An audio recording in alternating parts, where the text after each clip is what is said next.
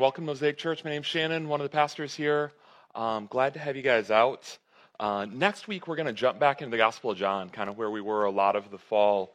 But this week, I want to take one more week to kind of reflect on where we're at coming into a new year and a bit of where we want to go. And the word that we began with and that scripture that was just read emphasized is welcome. And believe it or not, that's basically where I plan on camping out for the entire morning. I want to talk about the welcome of Jesus. And so I want to begin with a question, and that is, do you feel welcome here? And I really want you to think about that. Do you feel welcome here? You know, if so, why? If not, why not? Do you feel welcome here? Do you feel loved? Do you feel understood? Do you feel seen? Do you feel safe?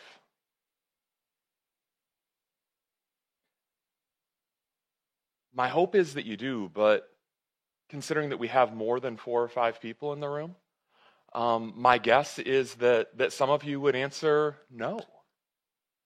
My hope when we talk about these things is not only that you would feel welcome, but that you would, there would be an impulse within you, that God is stirring within you even now to say, man, I want everyone else in this room to feel welcome.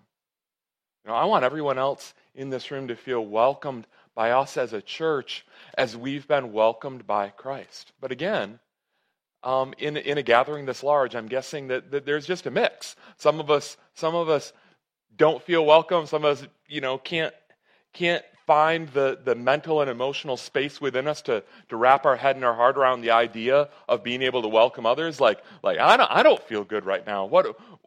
How am I going to have the wherewithal to make somebody else feel comfortable?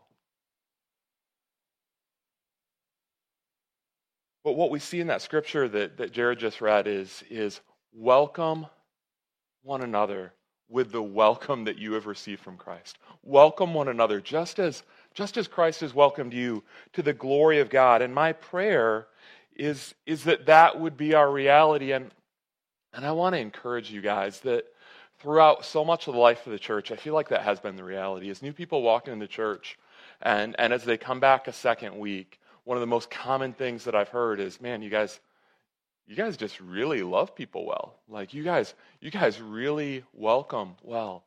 And yet, you know, as we've gone through COVID and as we've come into a new year and as we're, you know, still a lot of us kind of readjusting to new social patterns, there's a little bit of a concern in me that we might lose a step there. You know, like we're at that New Year's resolution kind of season, and I don't know if you like resolutions. Most of you probably don't, but I'm one of those nut jobs that really does. Like, hey, it's a new year, new possibilities. Let's go after this thing.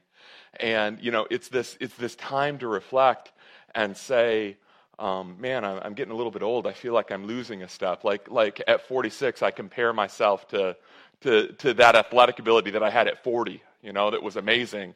And I'm just a little bit concerned that I've lost a step, or spiritually, or in so many ways. And, you know, so as I've thought about this, I feel like this is still such a strength for our church, but man, I don't want to lose a step. Like, in the coming year, I want us to be more welcoming. You know, and I want every single individual in this room, and those who aren't gathered with us this morning but would call this church home, I want you to feel like this is the place that I want to run to. Okay, like it's been a long week and it's been hard and I've been beat down in the world, and you know, I'm struggling with my finances, or I'm struggling with my family, or I'm struggling with my parenting, or I don't know what to do about career, I don't know what to do about relationships, I don't know, but this is where I can run to. And this is where I'm safe, and this is where I'm secure, and this is where I'm loved, and this is where I'm known. This isn't the place that I feel like I gotta like dress up and put on my Sunday best and put on a facade and pretend that everything is okay. No, this is a place where I can go. And these people are so crazy, they're gonna love me in spite of me. They're gonna love me at my worst. And they don't just love me because God told them to love me. No, they actually like me. You know what I'm talking about there? Like, sometimes in my insecurity, when I'm having like conflict with Jess, and you guys know that I'm like this extrovert, over-expressive, over-everything person, and Jess is like mellow and chill and normal. And, you know, so there's times when like she's not communicating her love incessantly, you know, and I just get insecure and I don't feel loved. And she's like, I love you. I'm like, yeah, but do you like me? And I don't necessarily say that out loud because that's another obnoxious thing to say, but it's something that I feel, right? And maybe there's some other weirdos in this place that feel things like that, but I want this to be the place that you run to, because this is your community, this is your family, this is the place where you experience the love of Christ and where it becomes just so natural to overflow that love into other people. Okay, where you're not just loved, but you're liked, you're appreciated. And again, this is what we see in Scripture. Not just that God so loved the world, but know that God speaks in the prophets about delighting and singing over his children, you know? Like I look at you and you just make me so happy that my heart bursts into song. That's the way that we're loved by our God. That's the way that we're welcomed by our God. And that's the way that we want to welcome one another. A few weeks ago, I started wrestling with these concepts, and a few weeks ago at the beginning of the message, I shared this quote by a guy named Ray Ortlund. He's a retired pastor. I think he retired, and now he's like doing another pastoral something or another, but he retired from the church he was leading for years. But he was talking about the welcome that he extended at the beginning of every service, that he had kind of adapted it from a church called Tenth Presbyterian in Philadelphia, which is kind of a historic church, and kind of made it his own. But this is what he would say at the beginning of every service to welcome his people, echoing the words of Jesus and echoing kind of the Sermon on the Mount. He would say, "To all who are weary and need rest, to all who mourn and long for comfort, to all who feel worthless and wonder if God even cares, to all who are weak and fail and desire strength, to all who sin and need a Savior, this church opens wide her doors with the welcome of Jesus. Jesus, the mighty friend of sinners. Jesus, the ally of his enemies. Jesus, the defender of the indispensable. Jesus, the justifier," means those, the one who declares righteous. Jesus, the justifier of those who have no excuses left. And so this morning, I want to welcome you in the name of Jesus. And again, my prayer is that we wouldn't be a church that simply understands gospel doctrine, but that we would be a community that's deeply shaped by that doctrine. Okay? That the beauty of the message would be fully matched by the beauty of the way we love and welcome one another. Amen? That's what we're going for. I want to talk about how the gospel shapes us in such a way, in the way that we love each other, in the way that we receive each other, in the way that we welcome each other into our church, into our homes, into our lives. The big idea is that as we lean into the gospel, this reality of who God is and what God has done, that the gospel reshapes us both into individuals and a community that just can't help but welcome the way that we have been welcomed. So again, the theme is the welcome of Jesus. We're going to be in Romans 15, verse 7. It's only one verse, so I'm going to give it to you in three different translations. We'll read the verse, we'll see it in context, we'll talk about how it impacts our relationships both inside and outside the church. So every translation handles this verse a little bit differently. NIV that I usually preach out of, it says, "Accept one another then, just as Christ has accepted you, in order to bring praise to God." The Net Bible, another one that I like, it says, "Receive one another then, just as Christ also received you to the glory of God." The ESV that we've read already, it says, "Therefore, welcome one another as Christ has welcomed you for the glory of God." So why all of these different translations? What does it actually mean? Is God calling us to accept people or receive them or welcome them? What's going on? I think that the context of this passage helps us to clarify why the different translations handle it differently. So the context of this passage is conflict. The context of this passage is the frustration that naturally comes as you gather a highly diverse body of believers together that really don't have much in common but Jesus. And they bring all of their cultural baggage and their past religious baggage and all of their quirks, and they annoy each other and they frustrate each other and they inconvenience each other. And that's what's going on here. And that's why Paul writes, except, and this is like the tail end of an argument in late in the book of Romans, but there's a bookend at the beginning of this section, Romans 14:1, where Paul begins with a similar command. He says, except him whose faith is weak, without passing judgment on disputable matters. In other translations, they say, receive him whose faith is weak, welcome him whose faith is weak, welcome the person whose faith is weak. What does that mean? Again, highly diverse context. When it talks about weak faith, other translations, other places in Scripture where it talks about it, the idea is a weak conscience. Okay? So this overdeveloped sense of, oh, maybe God isn't pleased with how I'm living, and maybe God isn't pleased with what I'm doing, and I'm anxious about it, and it's hard for me to trust that God really loves me and that God really accepts me, and so I feel like maybe I need to do this other stuff just to make sure God and I are good. Okay, so in this context, you had people coming from all different kinds of cultural and religious backgrounds. Specifically, you had Jewish people. And Jewish people, they had these cultural norms around the things that they eat, right? You know, like you've heard of kosher food, or maybe if you don't know anything else about it, maybe you have an association that pork is off limits in the Jewish community. Okay, so no bacon, no barbecue. Maybe you can have Sweet Baby Ray's, but you can't put it on pork. Okay, I don't know if you can have Sweet Baby Ray's. I don't know the rules. Praise God, we don't have we don't have any rules about those sorts of things. Okay? So imagine you're coming from that community and you've been raised all of your life to believe that it is a violation of the will of God for you to eat bacon. And then you show up at the church potluck and these jokers brought bacon. And you're like, what am I supposed to do with this?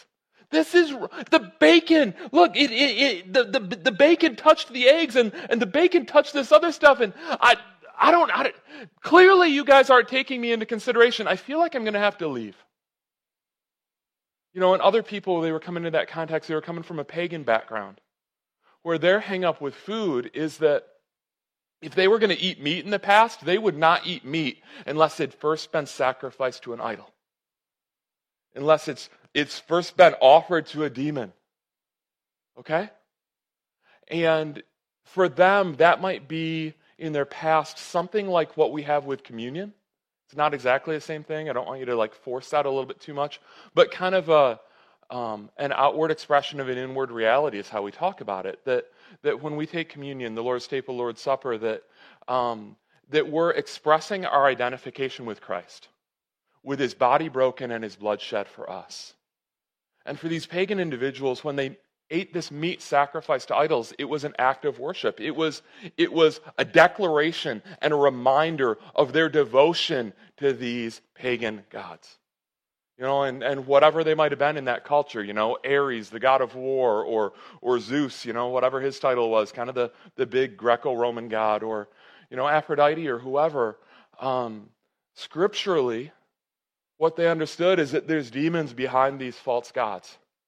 And coming out of that background and having that eating of meat being a significant part of their worship experience, they understood that this wasn't just silliness. No, this was worshiping demons, and they've come out of that. And so the idea of once again eating meat sacrificed to idols, it wrecked them. You know, and what they understood was that in the neighborhood where the church met, you know, the neighborhood where they lived, if you go to any meat market in town, it's going to be meat that's been sacrificed to an idol. You know, so again, they got people coming to the church barbecue who aren't from that pagan background, and they're just sitting there thinking, you know, like, I need to find some place that's convenient, that has a good deal on great meat, you know, a great cut, you know, whatever it is that you like, the beef, the whatever, the sirloin that I can bring, that I can bring to this barbecue, that I can bring to this cookout, that I can bring to this church event, and I'm going to make the event better because I'm bringing a great cut of meat here. And again, they get there, maybe unbeknownst to them, they're not thinking about it, they hadn't considered it, They're brothers and sisters in Christ that are coming from a different religious, different cultural background. They're wrecked by it. You know, and they walk in and say, "What is wrong with you?" And they have the conversation, and the other person's looking at them like in the past. I remember like kind of accommodating allergies has become something in our culture that's quite normal. But you roll it back 10 years. I remember there was a woman who came to the church for the first time, maybe second time, and it's like the church potluck day, and she brought peanut butter cookies. And one of the other parents had a kid with peanut butter allergies. And he was upset, and he took the cookies and he pulled them off, and then this woman, and it was awkward. You know, because we weren't coming from the same space. We didn't see it the same way. It was inconvenience. And maybe like the food sacrificed to idols, okay, I kind of get that, but you're trying to pull back on my bacon? Like, what's a church breakfast without bacon? Last time we had sausage, it went fine. It wasn't for this reason. The sausage probably had pork in it as well, okay? But you can see where there'd be some tensions here, and there were tensions, and some of them were the exact tensions I described, some of them were worse. Okay, but they were struggling to live as this diverse community, loving each other, receiving each other, welcoming each other. They were frustrating each other. And some of those frustrations and concerns seem trivial. The thing about trivial concerns is that your trivial concern is my serious concern. And my serious concern is your trivial concern. And we don't see those things the same way, but it was an absolute mess. Which brings us to the question, how do we live in community with people who are different from us, with people who may sometimes be frustrating or inconvenient to us? And so Paul challenges the church in Rome, accept one another, just as Christ has accepted you, or receive one another, just as Christ has received you, or welcome one another, just as Christ has welcomed you. And it's this last one that I think really catches the nuance. And I understand why translations say accept or receive, because it's in the midst of conflict. And like if you've been like just scrapping with your little brother or little sister or whatever, and you know, one of you has a black eye and one of you has a split lip, and you know, people are bleeding and it's been going badly, and mom says, "Okay, welcome each other." Like, what are you talking about? You know, it doesn't seem like the right word, but she said, "Okay, quit, calm down. Your brother and sister, I need you to accept one another. I need you to receive one another. I need you to understand we're still family." But again, I think that's why they use that verse, because we're in the context of conflict. But I think the word that really gets at it more than anything is welcome. Like the actual Greek word behind it, it has this kind of connotation of extension. Okay, like my arms are out wide, like we're getting ready to embrace, we're getting ready to hug. I know some of you aren't huggers. Welcome to Mosaic Church. Hopefully you get there someday.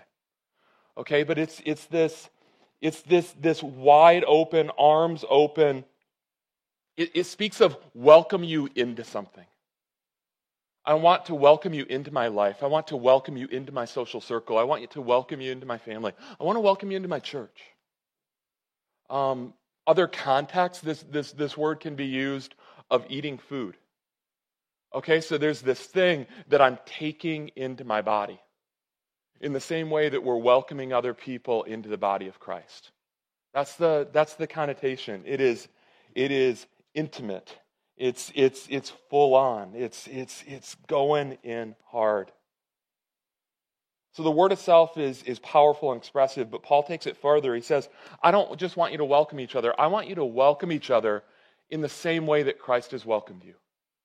I want you to welcome each other as Christ has welcomed you. Again, I mentioned Ray Ortlund, that kind of like welcome poem kind of thing at the beginning.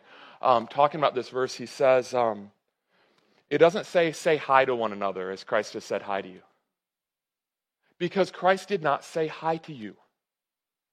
You know? His welcome of you was not so trite as that. Okay? He received you. He used the word accept. He accepted you wholeheartedly. You know? All that you are, everything that's messed up about you, you are mine, I want you. Come on in. You know, he's like that really that obnoxious aunt that you know, hugs and kisses a lot and just, you know, like grabs you in, and you're I want this to be positive, but whatever. Therefore, welcome one another just as Christ has welcomed you for the glory of God. I want us to think about how Christ has welcomed us. First, he welcomes us through the gospel. He welcomes us through this whole plan of redemption. You know, where God creates this perfect world for humanity, and humanity says, I'm not interested. You're like, I want to do life my way, on my own, apart from you. I don't like your rules. I don't like your methods. I don't like the idea of having a Lord over me. I'm going this way. You go that way. Have a good life. And then what does God do? He continues to protect. He continues to provide. He continues to care. He uses the language of marriage, and God pictures himself as this husband that continues to woo and pursue and to seek and to save his bride. You know, and thousands of years go on, and we roll it forward to the New Testament, and God breaks into our world. God comes to our neighborhood. God, the incarnation that we celebrate at Christmas, God becomes a man. And he lives the life we were supposed to live, and he dies the death we deserve to die in order that we might be reconciled to him. Not by doing better and trying harder, but by grace through faith. He does all that's necessary. Like some dead theologian, I can't remember the name, said, the only thing you contribute to your salvation is the sin that made it necessary.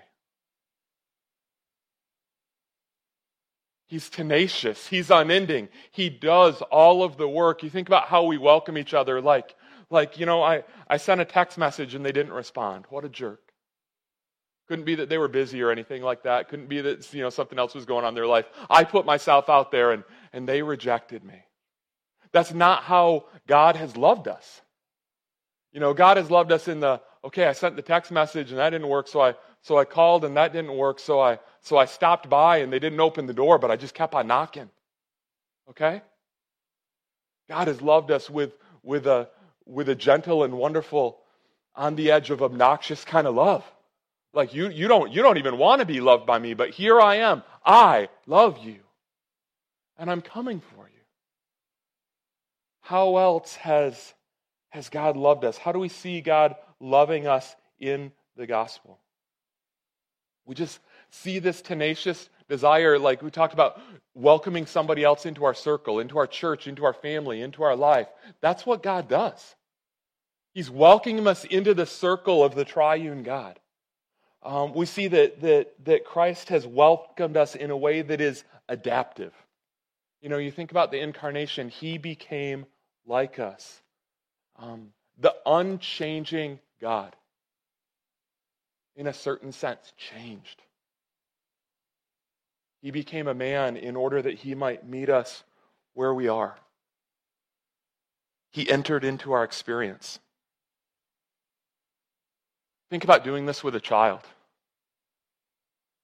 You know, especially a small child. How do you welcome a small child? You get low, right? You get down. You get down at eye level with them. And you talk to him, and maybe you don't talk like an adult. Maybe you, I'm not going to do it here, but you know how your speech changes a little bit? You know, when you're getting down there with a kid? Some of you guys know Adonis, one of the kids at Erickson that I spent a lot of time with. He's come out to the church. I got him a Cubs hat for Christmas. I know, Ryan, you're excited about that. Several of you guys, whatever. But I got him a Cubs hat because I love getting down in Adonis' space, and when I get down in his space, he steals my hat, you know? So one, I wanted to have a hat to steal. I wanted you know, maybe it's, I don't know, I don't mind when he steals my hat, but I just wanted to have that. But that's what we do with kids, right? You know, we get down on their level, we become like them in order to enter into their world, in order to welcome them. And that is what Christ has done for us, and that's what God calls us to do for one another. You know, and that's going to look differently for a 46-year-old man than it, or, you know, a 35-year-old woman or whatever, than it looks for a 5-year-old child. But this is something that God has commanded us. It's something that God has welcomed us into, to figure it out. What does it look like to adapt to these people? Over the holidays, as I was hanging out with different people, getting to know some different people, I had this thing come up several times that I get in my life where I'm talking to people about their career, and I get a little ways into the conversation, they're like, are you an engineer too? Or, are you in medicine too? Or are you a teacher too? And no, not at all. But it's because I'm trying to enter into their world. Like, I want to understand them. I'm genuinely curious about who they are and what their life is like. And I just got so many questions. They're like, okay, clearly you're into this. Clearly you're whatever. And maybe, but I want to be into that person, you know? It's not that engineering is so fascinating. It's that Timo's fascinating, you know? And I love him. And I want to be a part of his life. And I want to understand his world. And this is what we're invited into, to figure out, you know, what does it look like to adapt? What does it look like to enter into the lives of others? You know, obviously when we talk about the cross, we have been welcomed at great cost, right? And that's like obvious and right there on the surface in terms of Christ loving us to the point of death on a cross. And like, there's a lot that we could say about that, about, you know, the tenacity and the hardship and the what we're willing to overcome. But I just want to talk for a second about loving each other in a way that's costly of our time and of our mental, emotional energy and of our convenience. Rosaria Butterfield, she wrote a book. I haven't read it yet. I've read some of her other stuff, but she wrote a book called The Gospel Comes with a House Key. I haven't read the book, but hearing her speak and seeing similar themes in her other writings, I think what she's basically saying is that if you want to share the gospel with people, you need to be like Paul, who says, we love you so much that we didn't just share the gospel of God, but we shared our very lives as well. Okay? That if you want to love people towards Jesus, it's going to inconvenience you a little bit. You know, you're going to have to welcome people in your house, and you're going to have to decide, does that mean I spent extra time cleaning my house, or does that mean that I just let them see what a messy person I am when I'm not trying to impress? But one way or another, people are going to have to come into your life, come into your home, come into your small group, come into your church, join with you if they're going to understand this message. And that is the kind of costly love that we see with Jesus. He's like, you know, he didn't say, hey, come back 3 weeks from Wednesday and I'm going to preach again. You know, he said, come follow me. They're like, hey, where are you staying? And you're like, well, come and figure it out. You know, I wasn't planning on a sleepover tonight, but I guess that's what we're doing. And that's our model. Christ has loved us and welcomed us graciously. And again, maybe this is overdone, but I think it's easy to miss the magnitude of what grace means. We're not just talking about forgiveness, but adoption. Not mercy, like, hey, I'm not going to count your sins against you, but grace. Not mercy, but grace. Not I'm just going to count your sins against you. No, I'm welcoming you into the family. You know, come and join us. Beloved Son, whom I love, welcome. That's the kind of welcome that we've received, a gracious welcome. Again, a tenacious welcome, a repeated welcome. In Scripture, we see again and again, His grace is new every morning. It's really hard to love people that way, right? Like somebody slaps you in the face on Tuesday and it's Wednesday morning, like, hey, I got new grace for you. Or somebody slaps you in the face at 4 p.m. on Thursday, and it's 4:01. It's like, I got new grace for you.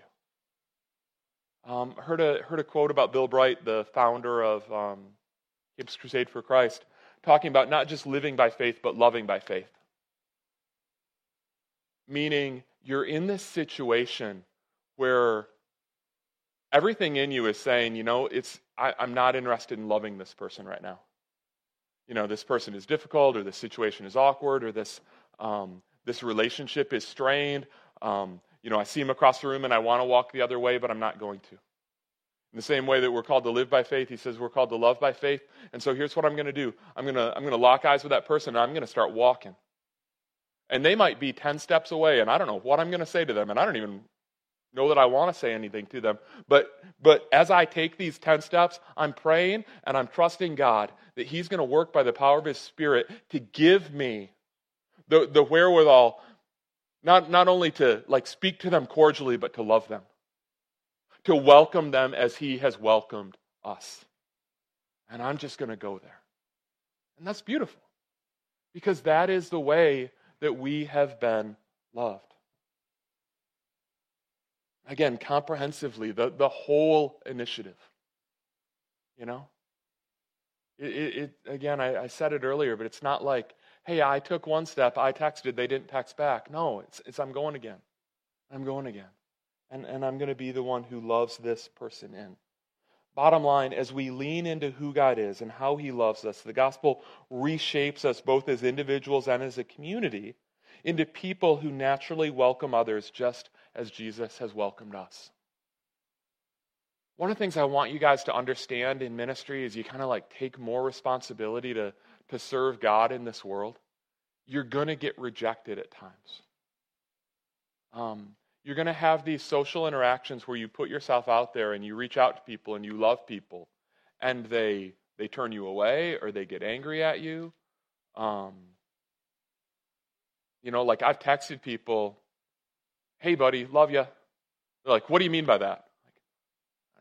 Like, I mean, I love you.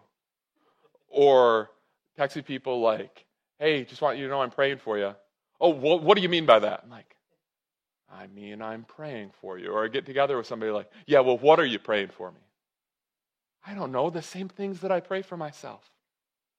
You know, that I would know the love of God.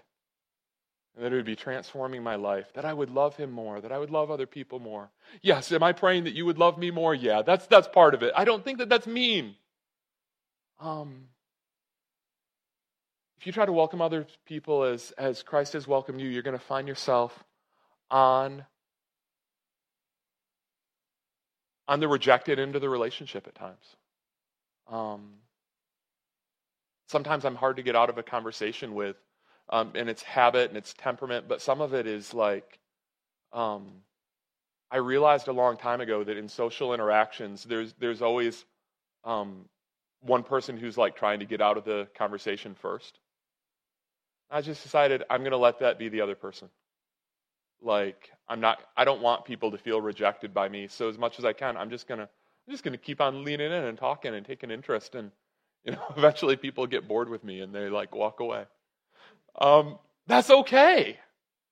That's loving like Christ has loved us. Amen. I want us to recognize that when we do this, God is glorified. It says, therefore, welcome one another as Christ has welcomed you for the glory of God. Because when the beauty of our community matches the beauty of the gospel, God is glorified. Amen? There's a guy named Francis Schaeffer, another dead pastor guy. I'm bringing up a lot of them today. But he talked about the two orthodoxies. Orthodoxy, maybe it sounds like a foreign churchy word, but it means right. Ortho means right, like a right angle is orthogonal if you're into that stuff. So orthodoxy means right doctrine, right teaching. It literally means right glory. But he talked about that there's two orthodoxies. There's an orthodoxy of doctrine, like we get what the Bible teaches right. We get the gospel right. But he says there's also an orthodoxy of practice, or there's an orthodoxy of community. And again, the idea is that our gospel culture should match our gospel preaching. Our gospel culture should match our gospel message.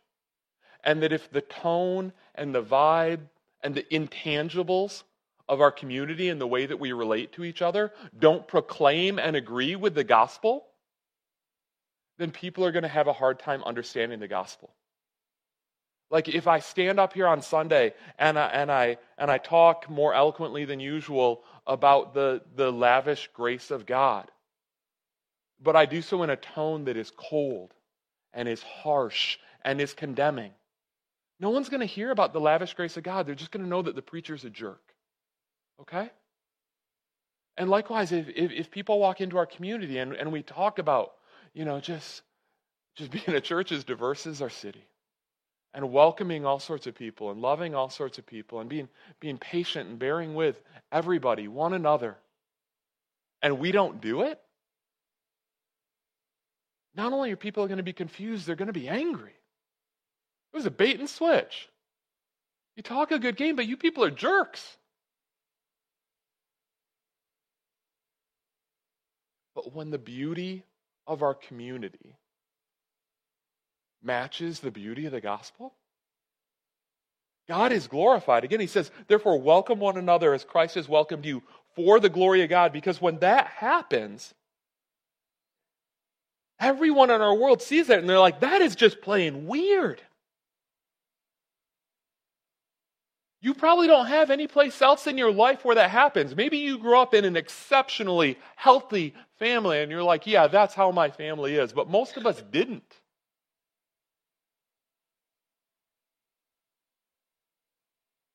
But man, don't we want to be a community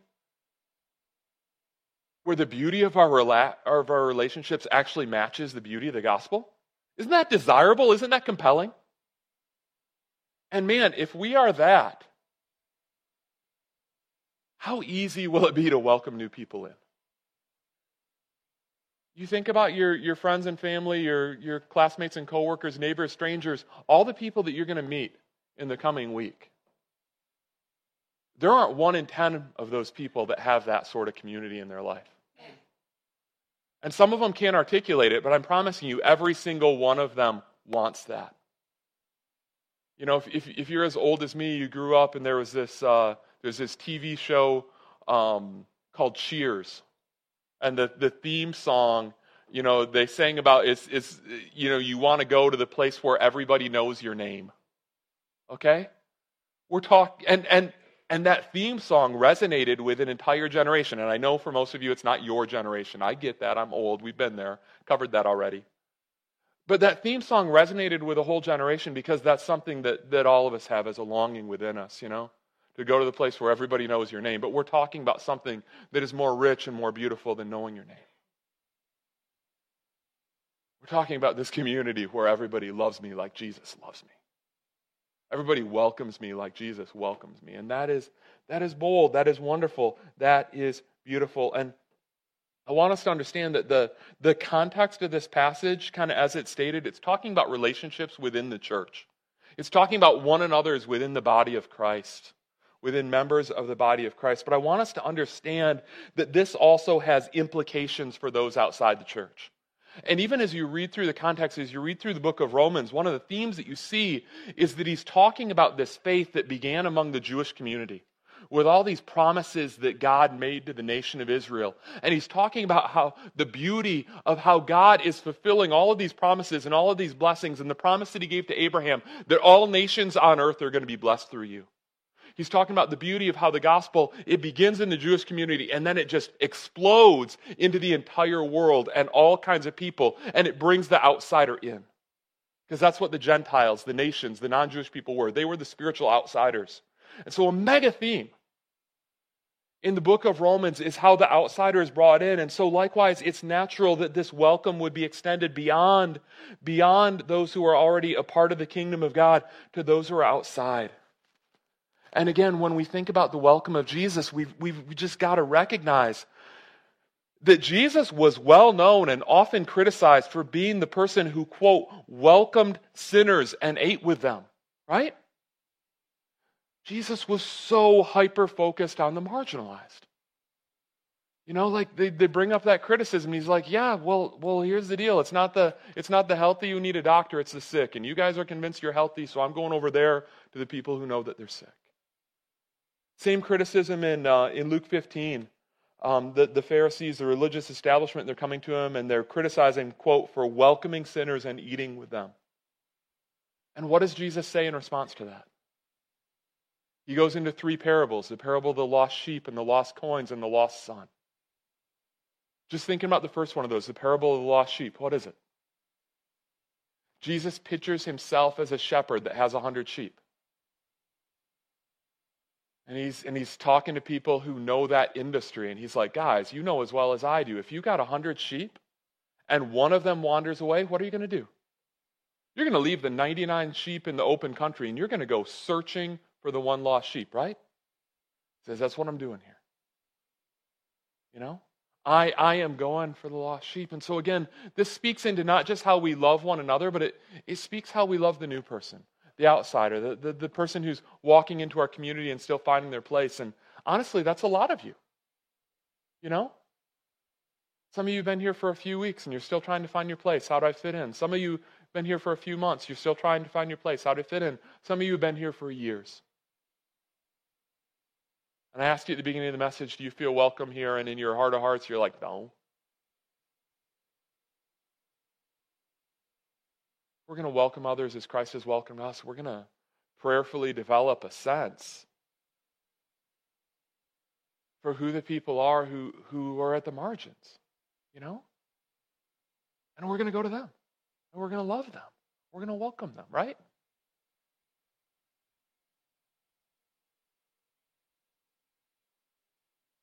When we think of welcoming others as Christ has welcomed us, our vision naturally extends beyond the walls of this building. And I pray that God would extend that vision in every single one of us. I pray that in the coming minutes and in the coming weeks and in the coming years, that every single aspect of our church, again, our vibe, our tone, all of the intangibles, I pray that they would gently scream welcome. That they would convey a sense of the gospel, and that all of that would reflect the welcome that we have received from our God. Amen? Let's pray.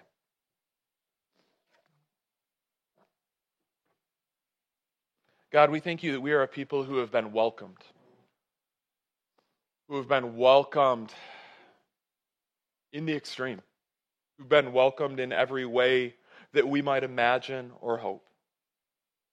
God, for those who are still wrestling with the gospel and struggling to believe that there is a God who loves them so lavishly, God, I pray that this community and the way that we love would be a great apologetic for it, that it would help to convince them that maybe this God could love me like these people love me. Lord, for those who are convinced of your love, but not feeling loved in this gathering, God, I pray you'd help us to work it out. Lord, I pray you'd give a spirit of grace and patience to take the time that's necessary to work it out.